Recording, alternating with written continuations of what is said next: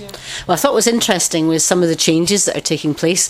I think when you've got Max and Riley, and you've got Tyler, and you've got Alfie, and you've got Liam, I think characters out of EastEnders obviously uh, are appearing, and Amelia, which I think perhaps may have a, a Doctor Who influence from Amelia Pond from that series. Perhaps there's some influences there, but I am pleased to see a lot of the traditional names that are still in the top 10 and the top 20. Disappointed that Fiona doesn't appear, but perhaps that's a sign of the times.